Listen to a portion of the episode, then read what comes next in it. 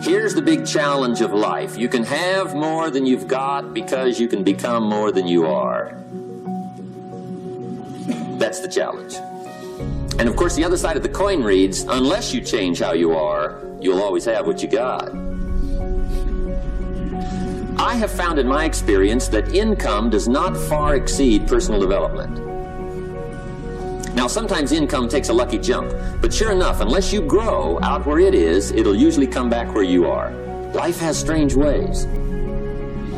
Somebody once said, if you took all the money in the world, divided it up equally among everybody, it would soon all be back in the same pockets. Incredible. We have a tremendous dichotomy in our minds about money and spirituality. I'm not the only one to say this, but I like to say it clear so it really strikes home. We've been programmed, all of us, in growing up. Now, by definition, when you've been programmed, you don't know you've been programmed. If you know you've been programmed, you're no longer programmed. Building wealth is actually a spiritual development process because it trains you to moderate your emotional reactions and to concentrate on what your heart is guiding you to do in a soulful manner to what's inspiring to you. If it makes sense to feed yourself so that you rejuvenate the body, wouldn't it make sense to feed your mind so that we develop a greater understanding? And as we develop a greater understanding, we earn more money so we can do more good with money. That's what money's for. Money's not to make you better or richer than the other person. Money enables you to extend the good you do far beyond your own physical presence. Our company always wants to earn more money because we got a lot of work to do and it costs money to get the work done. As a group, we made a decision we would build schools in Africa. Yet every week and a half, we build a new school in Africa. But our goal is to build one every day. Yet, if that's the goal, that's what's going to happen. It isn't broke people who build the hospitals. It isn't broke people who contribute and handle all the charity work. It isn't broke people who do that. I'm sorry to tell you. When you're broke, I have a question for you. Who exactly are you helping? Who? You think it's so pious and spiritual, and you're a good person, you're gonna go to heaven if you're just broke enough. Who told you that? That's ridiculous. It's crazy.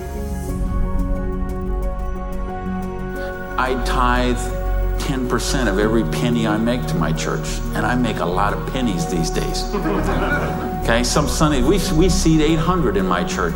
You know, some Sundays, they put that basket around and it starts here and it goes all the way down the aisles, all that just like that. And you know, sometimes the check that I put in there equals the checks of 799 other people all added together.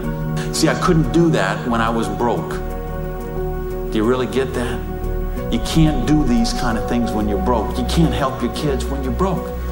When you're so busy trying to pay the bills, you're so busy trying to cover the mortgage, you're so busy trying to pay the rent, you can't live life. And that's not the way life is meant to be lived.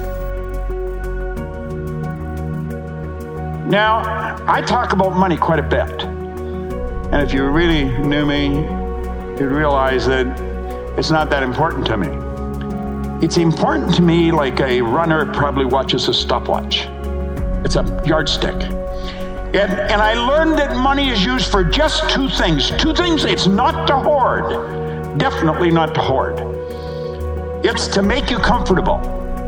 You'll hear people say, well, money won't make you happy. That's an absurd statement. It was never meant to make you happy, it was meant to make you comfortable. When somebody says you, you know, money's not going to make you happy, say, really? And you know that you cannot drive around town in a refrigerator?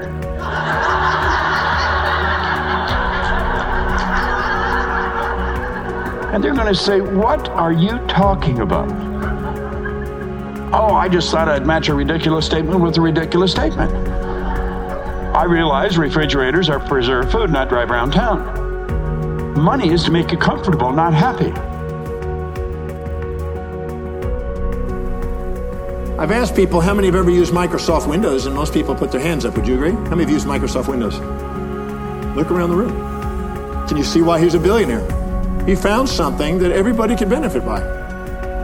I wonder what would happen if we took the time to go concentrating our thoughts on something that would be of service to that many people and put our energies on that and didn't stop until we found that and then targeted our actions and priorities on that if money is important to us and then actually go after doing a service directly or indirectly, either doing it ourselves or go find somebody that is actually dedicated to that, and then go and bring that service to the world. I wonder what would happen to our financial destiny. If we don't have a value on money, we're not going to manifest money. The hierarchy of your values dictates your destiny. If you are walking in a mall and you don't have a value on making money and saving money and investing in money, then you won't see money opportunities in a mall. If your highest value is children, you'll see children's materials in the mall. Your hierarchy of values will determine what you see and what you act upon. So if you are expecting yourself to make a lot of money and you don't have a value on money, it's not likely because you won't take the time to bring order and organization to that area of your life. And you won't go out of your way to find a way of serving people by the millions or billions. There's absolutely no reason why anybody in this room couldn't be a multimillionaire or billionaire. All they have to do is find out what people need, find out what the voids of the world is. Anytime we fill the voids of others, we have other worth. Anytime we can fill our own voids, we have self worth. When we have other worth and self worth, we end up with big net worth.